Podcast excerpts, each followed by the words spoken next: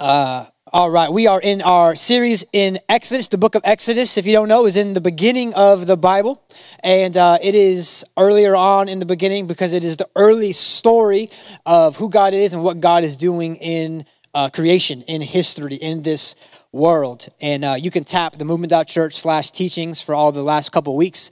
Um, they're up there. Uh, but let me just give you a little bit of a recap. I want to jump right in and give you a recap of what we've kind of undiscovered in this book. This book is um, is not just about this book in the Old Testament. It's not outdated. It's not um, irrelevant to us. It has so much to do with uh, what we're going through, who we are as a people, um, how we see God.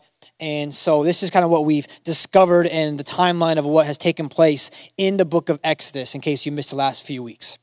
Uh, we found out that Israel, uh, the people of God, the nation that God was starting to form to himself, to call his own people to him, to follow him, uh, Israel is enslaved by Egypt. At this point, about four hundred, around four hundred thirty, four hundred years of slavery under the dominion of Egypt. So they're sitting there, crying out to God. They're crying out to God.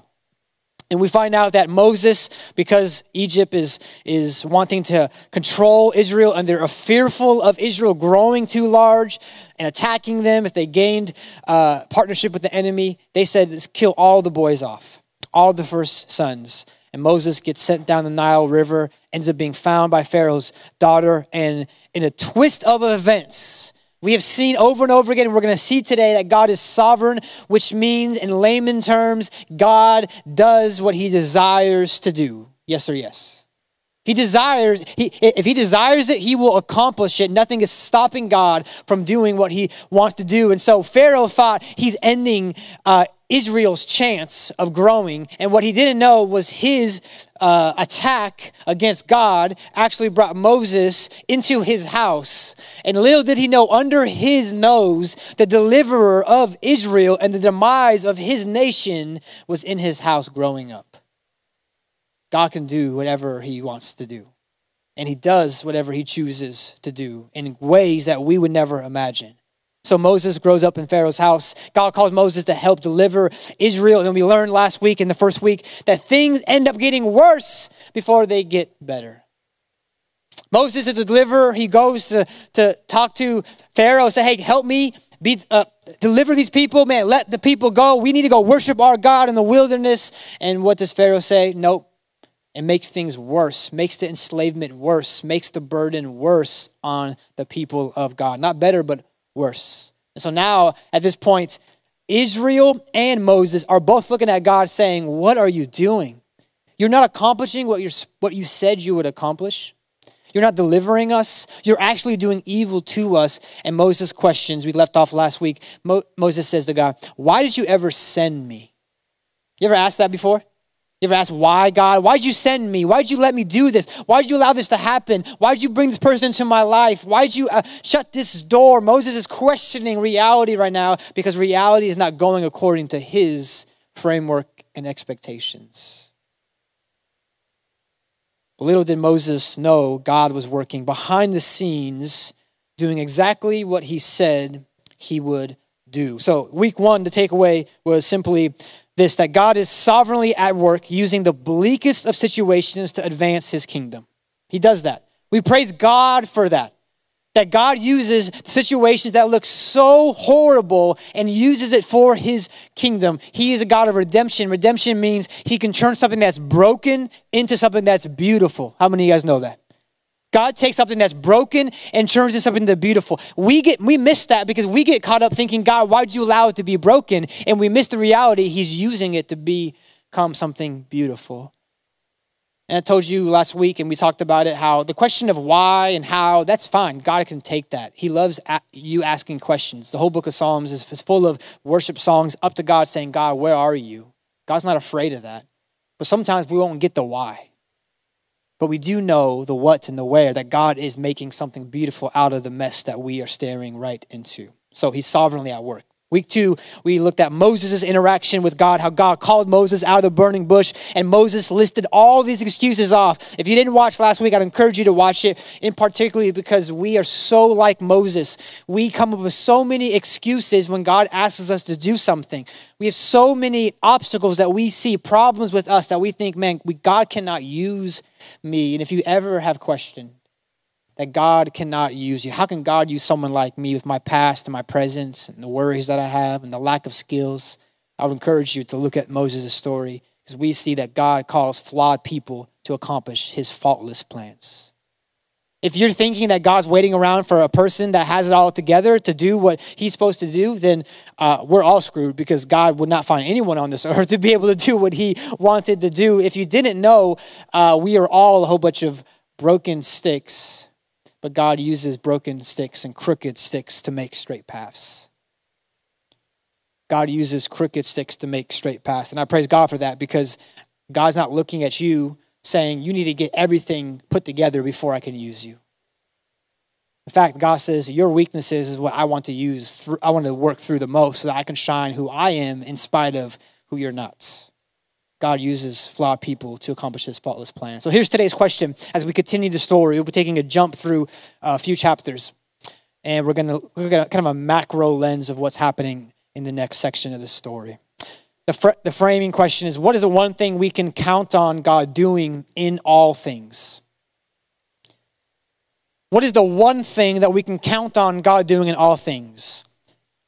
I don't know all the things that God is doing in all circumstances and situations, but there is one thing, I mean, many things, but today we're going to look at one thing.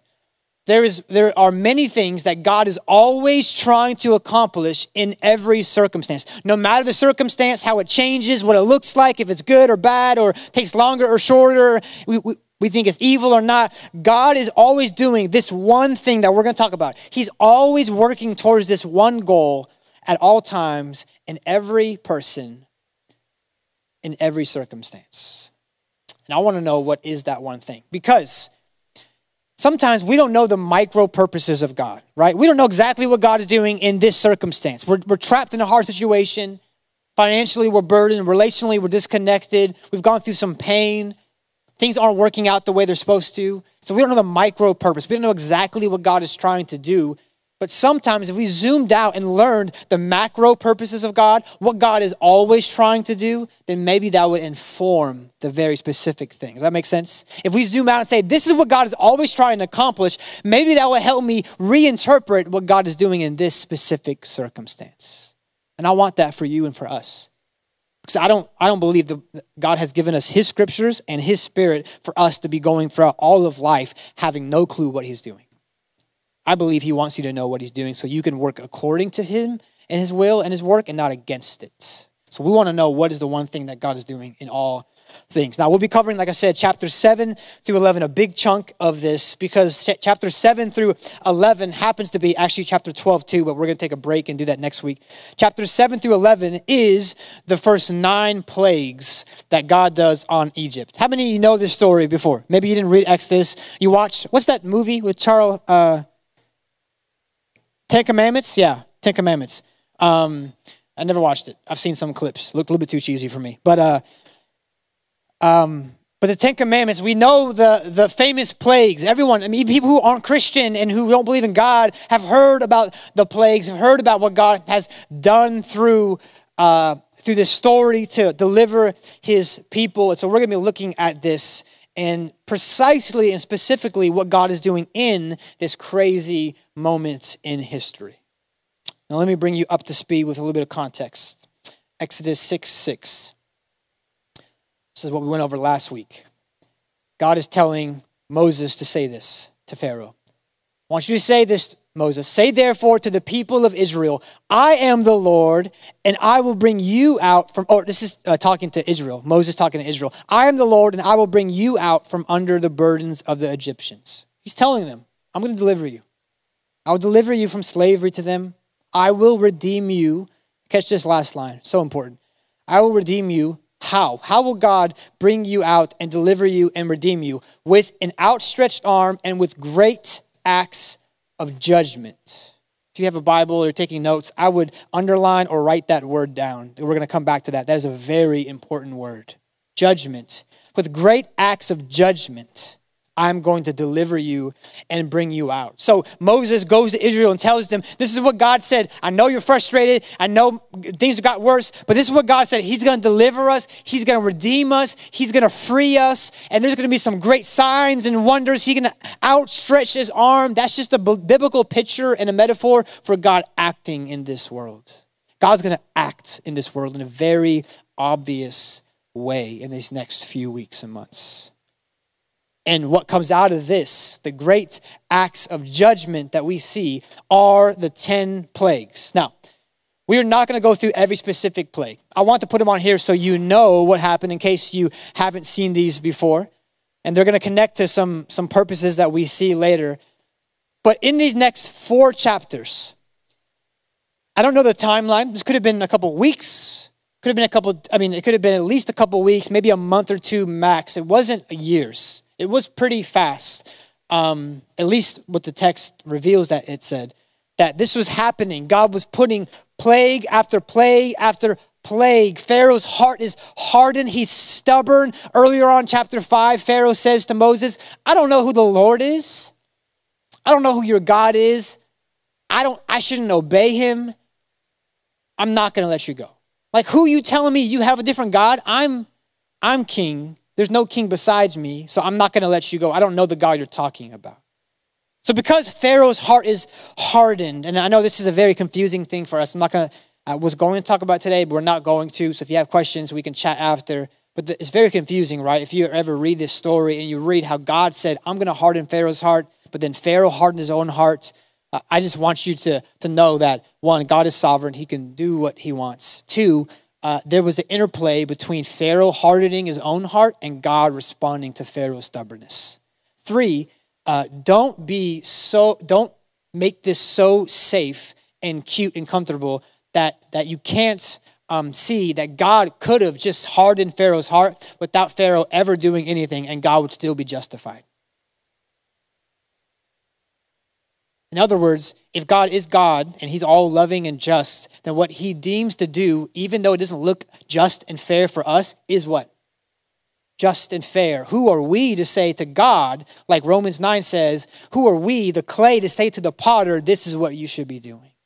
So let's just let mystery be mystery sometimes. There's some things we can, we can understand and some things that we can connect dots to, and then things that are just too vast for us. All we know is that, that Pharaoh is stubborn. He does not want to give up the people of Israel. And so God has to either soften his heart or shatter his heart.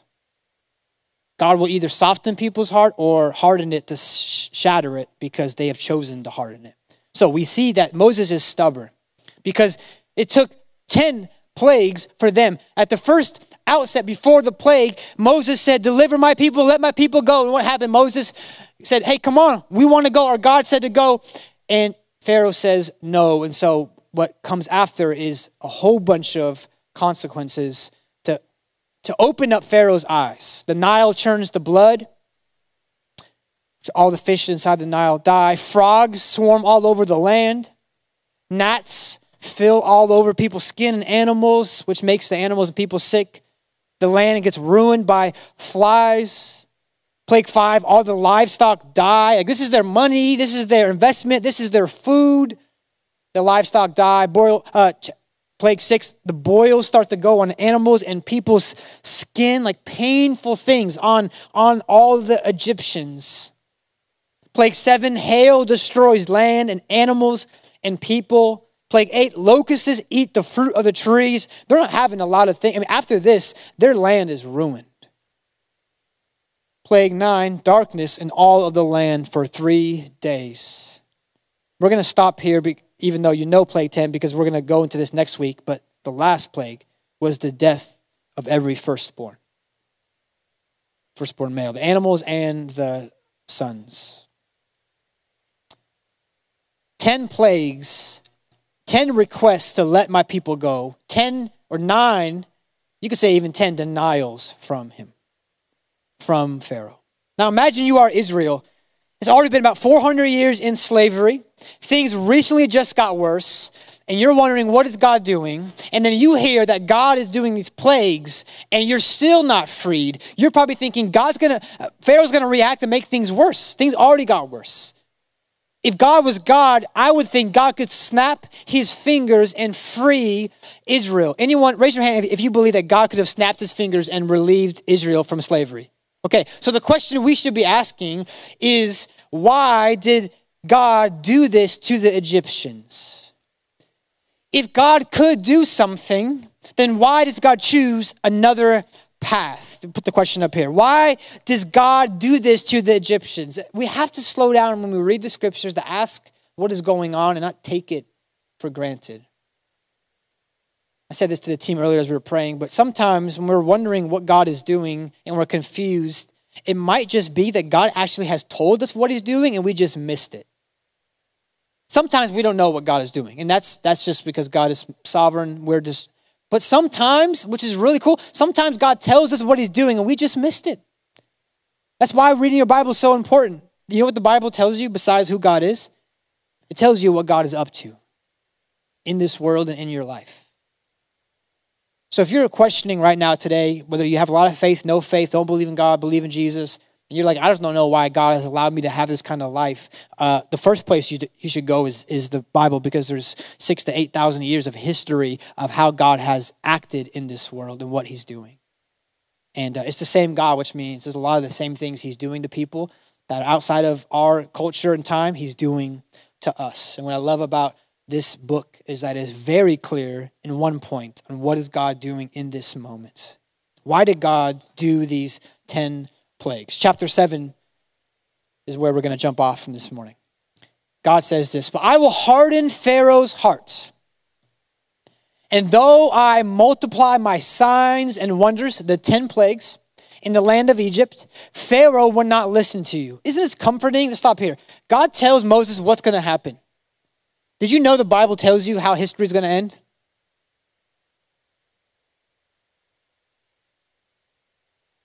There just should not be a reason why we are running around like chickens with our head cut off in anxiety and fear when the Bible tells us how things are going to end.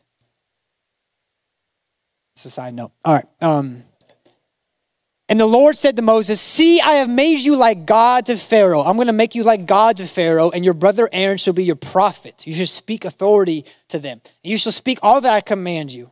And your brother Aaron shall tell Pharaoh to let the people of Israel go out of this land. And look what he says next. It's so telling. Then I will lay my hand on Egypt, another like uh, metaphor for him actively working in this moment, and bring my hosts, my people, the children of Israel, out of the land of Egypt. Get this, by great acts of what? Judgment. We saw that word earlier. It's going to, it's going to come up a couple times in this story. Great acts of judgment. The Egyptians, this is the purpose. The Egyptians shall know that I am the Lord when I stretch out my hand against Egypt and bring out the people of Israel from among them.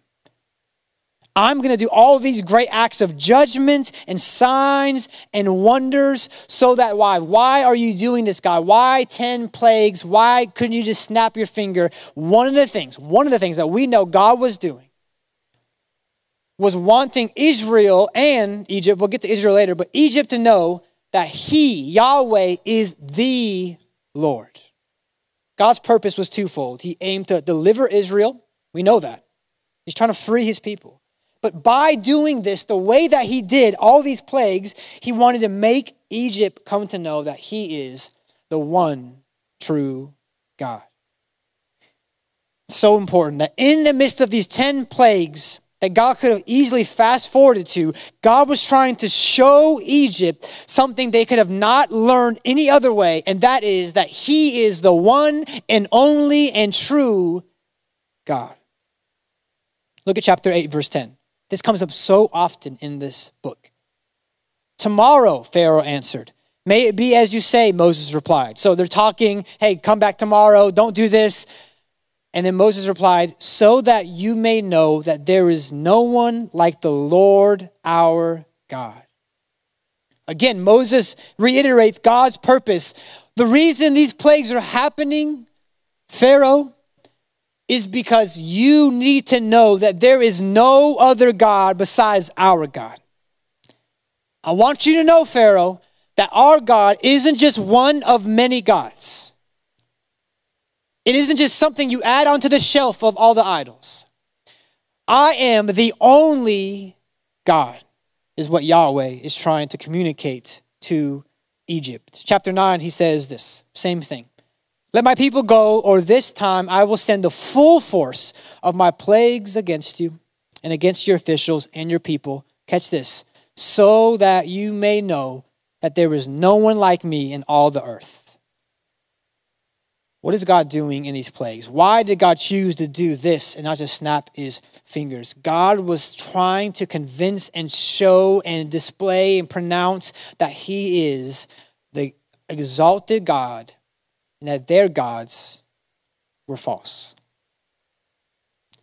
God was, we, we can say, why would he do this? Trying to teach Egypt a lesson. He's trying to deliver his people. Just deliver the people. Just deliver them. Just do what you're supposed to do, God. But God making it complicated. No, no, no. God, in doing this, we are going to see that is one of the purposes he's doing in all things, is that he's trying to convince all people, not just believers, but all people, that he is the one and only God. If you're here this morning, and you could be a Christian that believes this, or someone that wants to follow Jesus and believe this, and maybe you're not online, you hear this later. It's really uh, uncomfortable for us to, to claim the exclusivity of Jesus. By other words, that means some of us are uncomfortable by saying that Jesus is the one and only God and all other gods are false. There's been a poll taken by Barna, uh, I think it was like five, ten years ago, that said seventy something percent of Christians think that they should not evangelize and tell people that, that Jesus is the one true God and their God is false, because that's rude. I understand the the uh, the assumption or the feeling that it's rude to tell someone they're wrong, but when it comes to this kind of truth, uh, the feelings should not guide our display of reality. In fact, us not saying that is not cute and loving, it's very harmful. Especially if you and I really, in this moment, you're not just here to listen to me. You're here to, you're here to re, reprocess this information for your own life. Do you believe that God is the one true God? Or just one among many? And you can do Buddha or Allah or Muhammad or Joseph Smith. You can just add on whatever, as long as it leads you to a path. That's not just false, that's improbable. Because you can't have multiple gods claiming that they are the supreme God and all contradict each other. Either no one's God or there's one God. But we have to keep asking questions, because my mind goes to, okay, what was it about these plagues that would cause Egypt to come to know this, right? Wow, so God's trying to show Egypt he's the one true God. What was it about the plagues that made e- uh, Egypt know this? Uh, couldn't he have done it another way? Couldn't he have, like, he... did the burning bush to, to Moses? Couldn't he just done a sign and a wonder? Couldn't he come down in the form of Jesus? Like, why the plagues? What specifically was going on in these plagues that made this the thing that was going to communicate to Egypt that God was true and exclusive? Exodus twelve twelve. It's the last time we see this word again in the early chapters. For I will pass through the land of Egypt that night. This is about the Passover. We're going to read this next week. And I will strike all the firstborn in the land of Egypt, both man and beast. And on all the gods of Egypt, I will execute judgments. I am the Lord. Did you catch that? I'm going to do these signs. I'm going to strike the firstborn. And he says this, on all the gods of Egypt, I will execute judgments. I am the Lord. On all the gods of Egypt. We should know that the Egyptians worshipped over two thousand different deities. two thousand different deities. Someone say a lot. That's a lot. two thousand different gods. two thousand different beings they worshipped. two thousand different gods that did all these kind of things. two thousand gods. And what God is saying is, I will execute my judgments on all these gods. You can go to the next slide. These gods gave them food and health and blessing. To the, to the Egyptian, normal average Egyptian, the gods that they worshipped are the reason why they had the kind of life they did. The reason why they were the most powerful nation in history. The reason why they had food. The reason why they had fertility. The reason why they had protection was because of these gods. And Pharaoh saw himself as a divine being. Like he was the king and no one was over him. He was their source of welfare and security. So God is coming into this nation. This nation worships two thousand different gods, not Yahweh, two thousand different gods. Pharaoh claims himself as God. And then we start looking at the plagues. The Nile was a source of life to the Egyptians, so much so that they would say that the Nile was a divine being, a god. And what do we see? The first plague, God basically destroys the Nile in that moment. It does not, not let it be functional. Their livestock were seen as gods. What happens? Like in the fifth plague, all the livestock, what? Die. The god of fertility was a frog. What happens? The frogs come all over, and then the frogs end up dying in that plague. And then what happens in the ninth plague? They believe the sun and the moon were gods too that bring them light and guidance and protection. And what God did in the ninth plague was cut out the power source of the sun, block out the light. What God was doing was something specific, not random. These plagues were not random disasters. What's so weird to us, gnats and frogs and light and blood, they were not random disasters on Egypt, but calculated attacks that pronounced the powerlessness of their gods. It's easy for us to think this was just so random. Why blood? Why this? Why gnats? Why kill their cows? Like, what are you doing, God? Are you vengeful and evil and, and, and impatient? Are you, are you mad? Why are you doing this? No, no, no. God was, was um, doing direct, calculated attacks against all of the gods that they trusted in to reveal that their gods were actually powerless. The plagues that he did revealed that the gods they trusted in actually weren't gods at all. That's why he says, I'm going to, upon these gods, I will execute my judgment.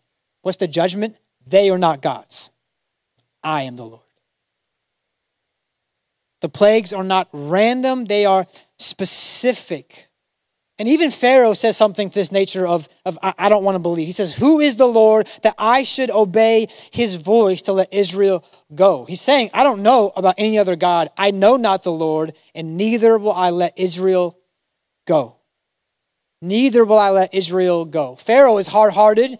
And he acknowledges there's no other God besides me. And that's why we're going to read next week, the tenth plague, the death of his firstborn, would be a direct attack on Pharaoh and his illusion of control.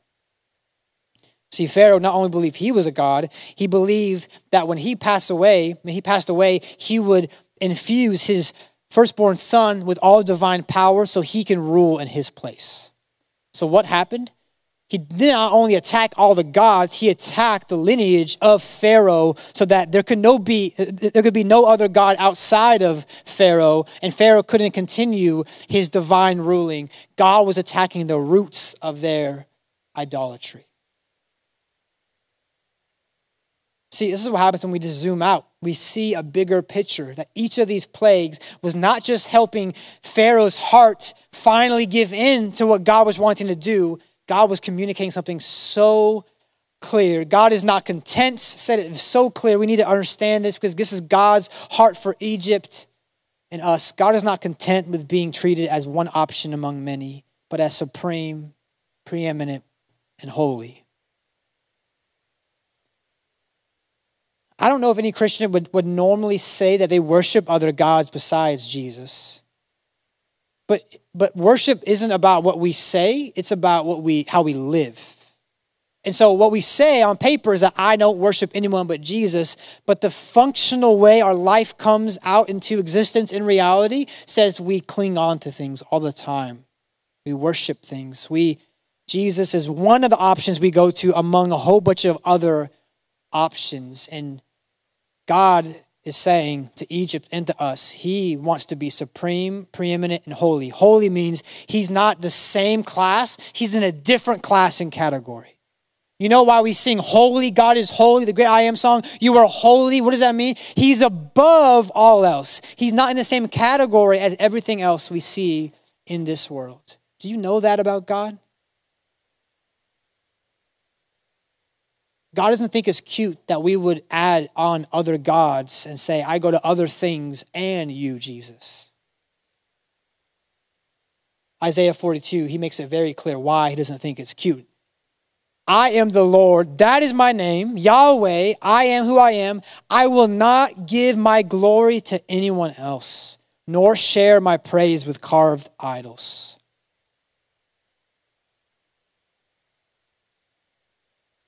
The Bible says that God is a jealous God. He's jealous of his people, and he's jealous of his glory and his praise. Why? Because he's due that glory and praise. And so he knows he shouldn't, you shouldn't be sharing his glory with other things. You shouldn't be praising other things and God. Hey, it's fine, Chris. I come on Sundays. I worship God. Hey, it's fine. Maybe Egypt could have been like, yeah, God, come on, Yahweh, join the group of two thousand. And God's like, no, even if you would worship me, you're still worshiping other gods. And I deserve all the glory, not just partial glory. But catch this, family. This isn't just what God is doing to Egypt. Even though he is, he's also doing it to Israel. Like what? But Israel only has one God. Check this out in Deuteronomy. This is Moses writing after the fact of Exodus. And this is God talking to Moses. It's so beautiful, kind of a macro view of what happened. Has any God ever attempted to go and take a nation for himself from the midst of another nation? By trials, by signs, by wonders, and by war, by a mighty hand, an outstretched arm, and by great deeds of terror, and all of which the Lord your God did for you in Egypt before your eyes. No other false god or idol or religious cult has ever done what I have done for you, Israel. Look what he says next. You were shown these things so that you might know that the Lord is God. And besides him, there is no other. You know what he's saying? I did these wonders so that you would have undeniable evidence that I am who I say I am. Israel, I did this not just to show Egypt that they have some, some false gods, but to show you that I am every part of who I say I am. When I say I am who I am, that means I'm self-existent. That means I don't need anything from you. That means I am not like the gods you think you used to worship. I am above that and beyond that. I am self-sufficient, self-existing. And I've showed you all these things so that you would be convinced that I am the true and only God. You were shown these things so that you might know the Lord is God.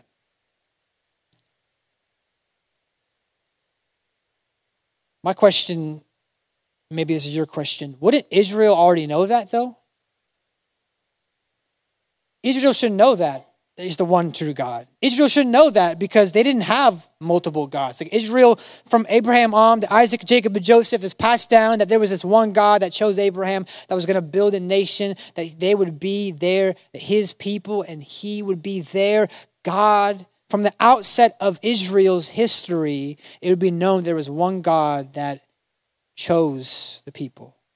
Isn't this already assumed? Isn't it already implied?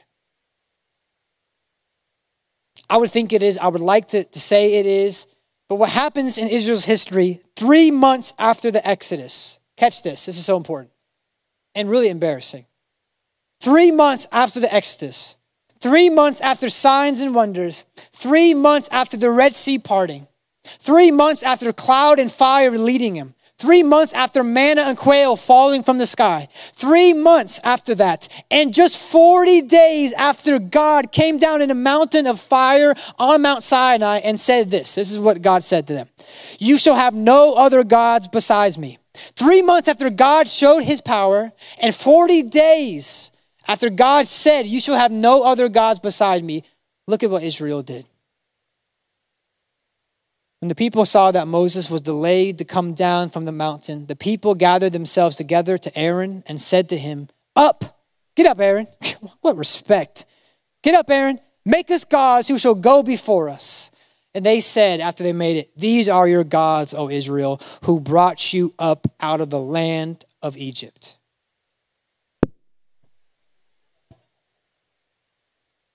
Th- I mean, three months after the signs and wonders, and forty days after God in vocal appearance yells at them saying, don't make any other gods besides me. They're like, Moses is taking too long. Throw your gold down. And you know where that gold came from. Came from the Egyptians as a sign that they got delivered by God. And they used the fruit of their deliverance to, to form an idol to worship. So if, in case, this is a side note, in case any of us would say, man, if I got to really see God, God, if you came through, I would never, ever doubt you again. Just, just so you know, it's happened in history. It never worked. God, if you just did this miracle, if you just opened this door, if you just came down and audibly spoke to me, he did that to a whole bunch of people. It never worked. Jesus resurrected, and the thing that happened in the upper room when he came there, it said some worshiped and some what? Doubted.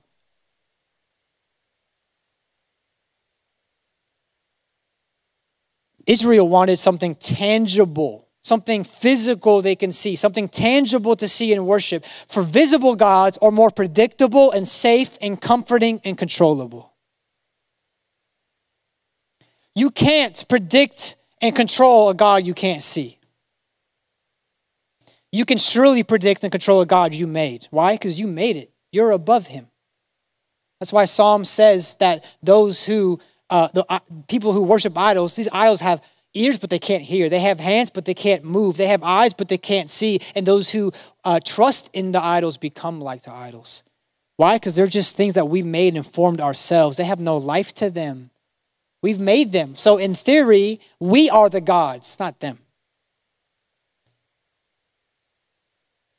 Here's the issue. God had taken Israel out of Egypt in one day, but it was going to take many years to, to get Egypt out of Israel. He delivered. He delivered Israel. And one day, they were no longer slaves. You and I, one day, when we believed by faith, we were no longer slaves to sin. But yet, it's going to take a lifetime to get sin out of us, to get Egypt out of Israel. Even later on in the wilderness, they are complaining because their food isn't that good. And they literally say, I wish we can go back to slavery because at least we had hot meat. They literally said, I want to go, I wish we can go back to slavery. Even though we're freed and we saw the signs, I wish we can go back to slavery to Egypt because at least we had cooked meat. Y'all, that's crazy. But don't think it's crazy on them. We did the same thing. Oh, thank God I'm free, but man, it was a little bit better back here when I didn't have to check in and didn't have to have accountability and I could do kind of whatever I wanted to do. It was nice when I could hook up with the girls. Nice when I can go to this thing. Nice when I can say whatever I wanted to say. Nice when I can look at whatever I wanted to look at. And God is slowly getting the idolatry of Egypt out of Israel's heart. Unless you just look at Israel and laugh, we are Israel. Oftentimes look at the Bible, I'm like, man, these are idiots. How'd they not get it? The Bible is oftentimes a window where we see through it to see God, but it also can be a mirror by which we see ourselves. And the mirror that I see when I look at Israel is, wow, I complain just like them. I grumble just like them. I worship idols just like them. I don't trust God just like them. I really need the Lord's help. You shall have no other gods beside me. They did not listen to that forty days after God speaking to them. Because we were created for God, we latch onto all kinds of things in this world for hope and life, making what was created into what we trust.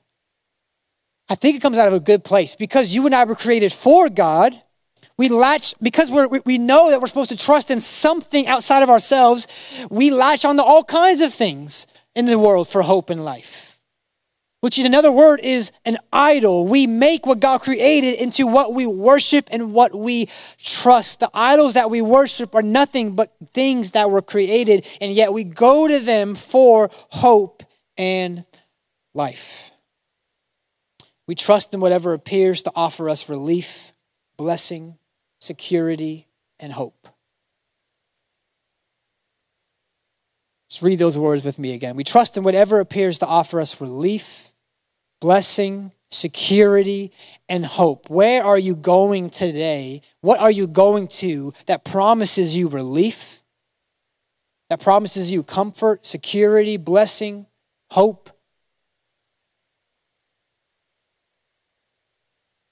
I know we would say, I'm a Christian, I believe in Jesus, but we often have, it's God plus something. And it's not just like a few of us, it's all of us, just in case you weren't getting that point. It's all of us that have God plus something. Look, I don't, you don't need to say, Chris, but I really do love God and trust him. I know you do. But John Calvin once said, our hearts are idol-making factories. On this side of eternity, we're going to keep looking at things and going, oh yeah, I'm going to trust in that and worship it. Oh, this is good. Please, I depend on you. Oh, this is great. Look, it helped me. And we're going to make things that were meant to help us into things that we love and worship and serve. Let me put a list up here to see if any of these are things that we're worshiping in our own life. Our idols are not as easily spotted. They're not golden calves. Hopefully you don't have a golden calf in your house. If that is the case, there's some other problems we got to take care of. I don't think any of us have physical idols as much as in like that kind of like worship statue. And maybe I wish it actually was that case because that's a little bit different, easier to spot than some of these things, which are good things that we go to to say, I rely on you. Career and money. Status and appearance, how you look, how people perceive you. Maybe for you, it's comfort and safety, not risking things. Maybe it's programs and rules, even this legalism and religion where you just, you depend on this and you rely on it and you look for comfort and hope through the rules that you're obeying. Maybe it's control and power over your kids, your finances, your schedule. Maybe it's food and pleasure and sex, something that you go to to make you feel uh, quickly relieved and you feel good about what you ate or saw or did. Let's just be real. Like, this is not up here for someone else. This is not up here for your friend. This is up here for you and I. To say, where is it that I am looking for? Maybe it's not up here. These are pretty generic, but also specific. Where is it that I'm looking for and holding on to this, saying, I trust in this, I have formed this, and I love it, and, and I look to it, and I depend on it. Paul Tripp said, you can tell when you're, what your idol is.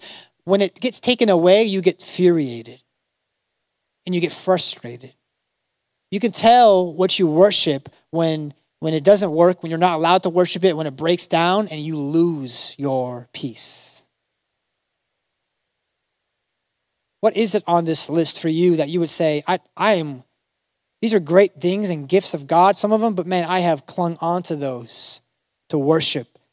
Just like Israel said, look at, these are the gods that brought us out. You say, I love you, God, but you look at your career and money and say, this is the thing that gave me peace. You look at your appearance and say, this is the thing that gives me confidence. You look at your comfort and say, this is the thing that gives me uh, a rest. You see where that happens? You look for these things and you subscribe the things that God has given you to these things. And here's what I know God is doing in each of us. Macro, he's trying to help us see the same thing that he's trying to help Egypt see. God was intentional in dismantling the things that Egypt trusted in with very direct attacks. And church family, he is actively doing the same work in our lives right now. Are you saying, Chris, that he's executing plagues on our life? Yes and no. The same The same motivation that God had behind the plagues to intentionally attack the false gods, to reveal their powerlessness, is what God is doing in the things that we trust in that are besides him. Said it a different way. God, in his love for us and zeal for his glory, will eventually come to crush our idols and make us taste their utter futility so that we would see him as the true source of life. You know, one of the most loving things that God can do is to, is to open up your eyes to the idols you are worshiping and to show you that these things are not God. And the way that God does that is to show you they are empty. They're futile. There's no usefulness in them. But God's going to have to, the plagues were painful, right? The plagues were painful on Egypt.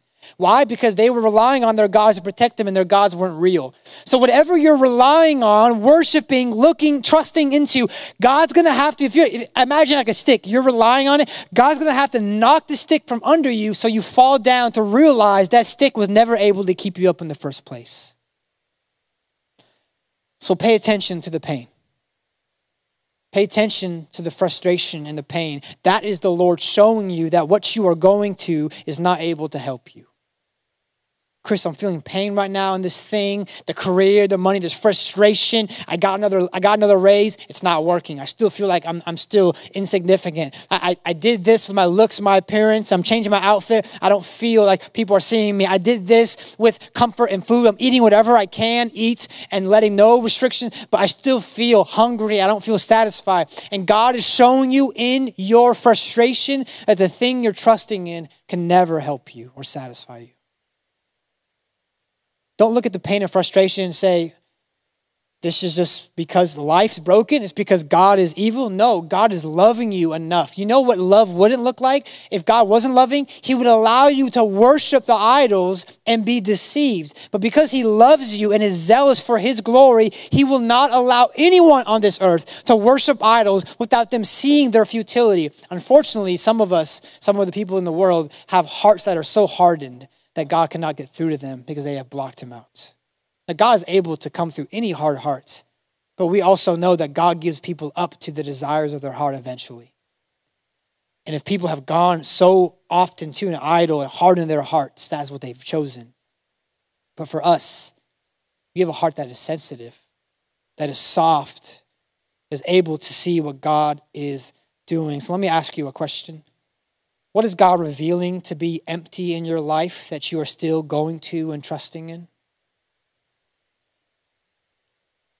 It could be one of the things on that list. What is God revealing to you? He's showing you, this is empty, Chris, this is empty. This is not working. You keep going back here thinking it's going to give you the rest and the security and the comfort, but it doesn't work. And you ignore the frustration, you ignore the pain, you fight through it to go back to it again, hoping because it's easier to trust in the things, things you see than God. You're hoping this is it. You're hoping your control can give you the safety, the, the, the hoping that this relationship and God's like, it's not working. You're worshiping this stuff. It's not working. What is God revealing to be empty in your life that you are still going to and trusting in? I want you to really ask and answer this question for yourself, assuming it's for all of us, that the distaste that we have for something is actually a gift from a loving God to show us we need to stop trusting in that thing. He was very clear to Egypt, very clear to Israel. I want you to know there is no one other than me in this earth that can do what you need to be done to you. I am the Lord, Yahweh, the one who cares for you, who will protect you, who will deliver you. And some of us were deceived because we come to church and we do the Christian stuff and we read our Bibles occasionally. And let me tell you, that does not make you immune to idolatry. Some of us are doing just enough Christian things to actually be more deceived because we're thinking that we're doing the right things, but lo and behold, we've still brought our idols into the church. We brought our idols. They're still in our backpack. We carry them around as we follow Jesus. And Jesus would say, you got to take that off and not bring them into the life that I have for you. So here's a way to respond. I don't want this to be like, well, cool, I know my idols. I know, Chris, I'm going to sex. I'm going to this food. I'm going to comfort. I'm going to control. And God's trying to crush that idol so I would trust him. But knowing it is like, is, is half the battle, but you need to do something about it. In the book of Chronicles and Kings, we see the history of Israel play out where they would, a king would rise up and some of the kings were evil and they would worship idols and all of Israel would follow. And some of the kings were good, and when they rose up to power, it literally says this. You can go to the next slide. It says this, that they put away the idol. Like King Josiah, he rose up, and it says that at the high places where the idol worship and the temples were, he smashed them. He put them away. So I want us to do that in our own life. It's physical. The things that we're going to, there's something physical we're going to. It, it, it fleshes itself out physically. So you need to, step one, you need to name the false god. God did that in the plagues. He literally, Egypt knew he was calling out the gods of fertility, the god of protection, the god of life. They knew what was happening in the plagues. God was calling out every single false god to say, that's not real. You need to name the false gods that you're going to. Repent from trusting in them. Lord, would you forgive me for, for thinking that this is what can give me what I'm looking for? But then lastly, church family, you there's no way that we stop trusting in them until we put them away practically.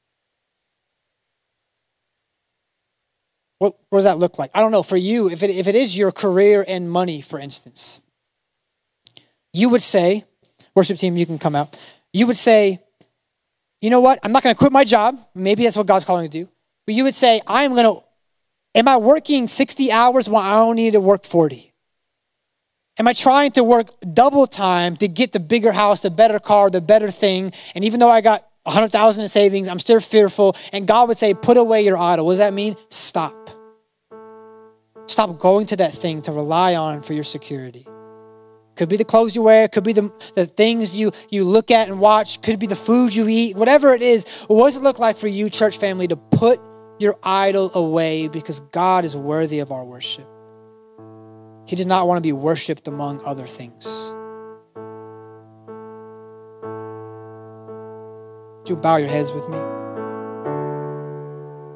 Would you take a moment to think through that for yourself? Cement it in your mind with the Lord. God, what is it that I need to put away? The thing that I'm going to for hope and relief and comfort. The thing that you're trying to strip away. My illusions. Power that you want to show me, God, this thing is not working. And I've been going to it for so long. Would you ask the Lord to reveal to you if you, if you're not sure?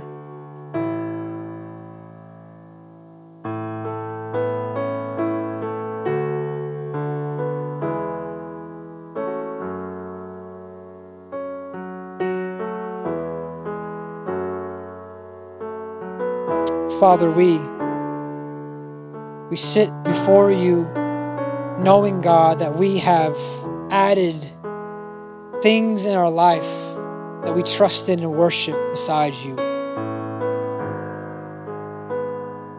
It could be even good things like ministry and following your commandments, and we, we rely on those things, not you.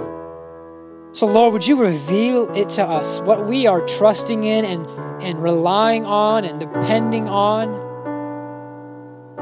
And would you lovingly, even though there's going to be pain in it, would you lovingly crush our idols so that you would convince us, God, that you are the only God. You deserve not twenty percent, not even eighty-five percent, but all of our worship. And we are aware we will not be able to give you one hundred percent of the worship all the time on this side of heaven, but that does not mean that we do not try and strive to give you more of our heart and our affections.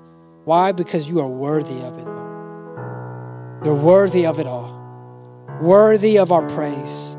Worthy of all our affections and our allegiance. So God, we say, you are King, this thing is not. You are God, these things are not. Convict us, Lord, and help us repent and move to trusting in you in ways that are real and meaningful in our life this week. In Jesus' name, God, would you transform us? Would you stand with me, church family?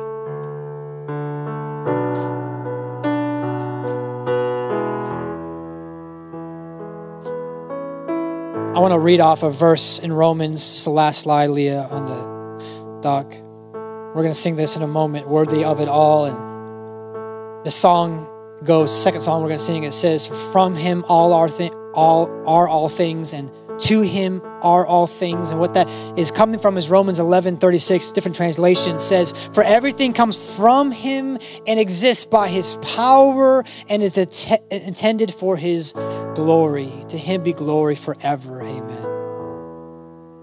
You stare at that for a moment. Everything that you interact with in life, it came from God.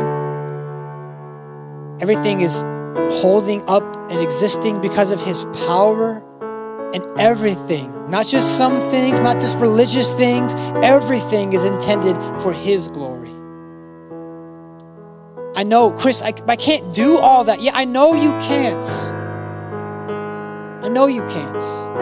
But it doesn't mean that Jesus would not want to direct our eyes more to God every single time. That's what sanctification is.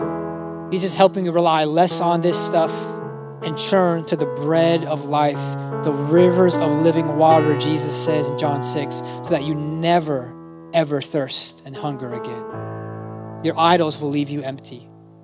Jesus will leave you satisfied. So as we worship this morning, before you just sing the worthy are you God, just make sure you've cast down your idols. It, me, it, it adds meaning to the worship when we say you are worthy of it all and not say you're worthy of it some, God. Can we do that this morning, church? Jesus is worthy of it all. He has died for your sins. Your idols, they don't love you. Your idols, they can't heal you. Your idols will not save you, but Jesus will and has. Let's trust him this morning and give him the glory due to his name. Amen.